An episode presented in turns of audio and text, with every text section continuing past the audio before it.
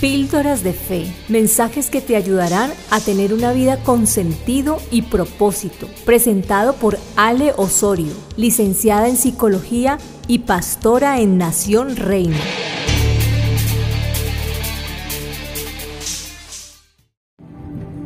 Hoy estamos una vez más en 40 días en su presencia y estamos en el día número 32 al cual le he titulado La toma de tu territorio quiero referirme al texto bíblico que está en Josué capítulo 6, versículo 1 en adelante. Dice, las puertas de Jericó estaban cerradas y fortificadas a causa de los israelitas. Nadie podía entrar ni salir. El Señor le dijo a Josué, voy a entregar en tus manos a Jericó, a su rey y a sus soldados. Una vez al día marcha alrededor de la ciudad con todos los soldados. Haz esto por seis días. Bueno, esta historia y después siguen otras instrucciones acerca de, seguir rodeando ese territorio y vemos cómo fue el momento donde el pueblo de Israel tomó la ciudad de Jericó.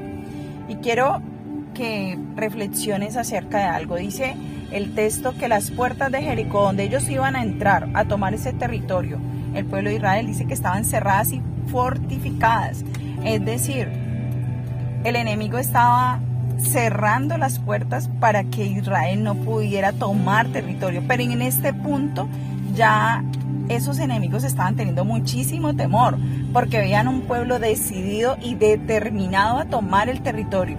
Pero no solamente eso, ellos estaban viendo el poder de Dios que estaba respaldando la obra que estaba haciendo todo el pueblo de Israel.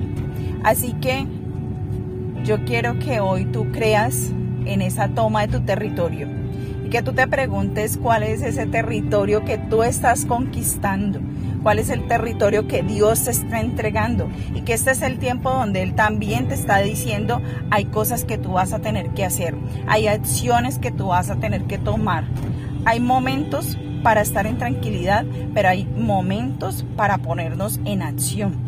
Es decir, quiero decir que la pasividad tiene que ser quitada de tu vida cuando tú vas a tomar un territorio. Cuando tú vas a conquistar eso que has estado anhelando, que quieres en tu corazón, necesitas ser una persona que se levanta en la autoridad del Padre, del Hijo y del Espíritu Santo a conquistar. Por eso ellos estaban siendo direccionados a marchar alrededor. Dice que fuera, le decía Dios a Josué, ve con todos los soldados, pero incluso los sacerdotes iban a marchar delante con el cofre del pacto, es decir, con esa presencia de Dios. En total, las vueltas que ellos dieron fueron 13 vueltas. Y cuando ellos dieron las 13 vueltas, dice la escritura que los muros de Jericó cayeron y ellos tomaron la conquista.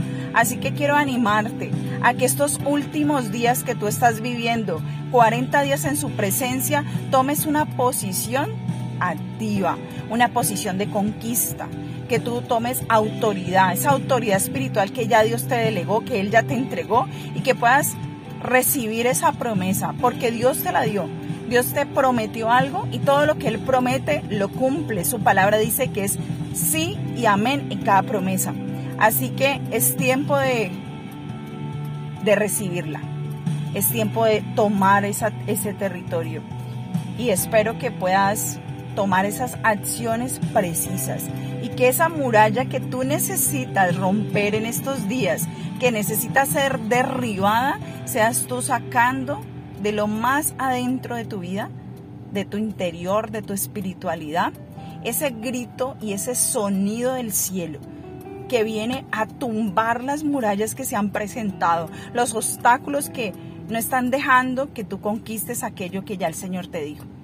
Así que recuerda que te pertenece la promesa y que este es un tiempo de tomar acción. Dios te bendiga.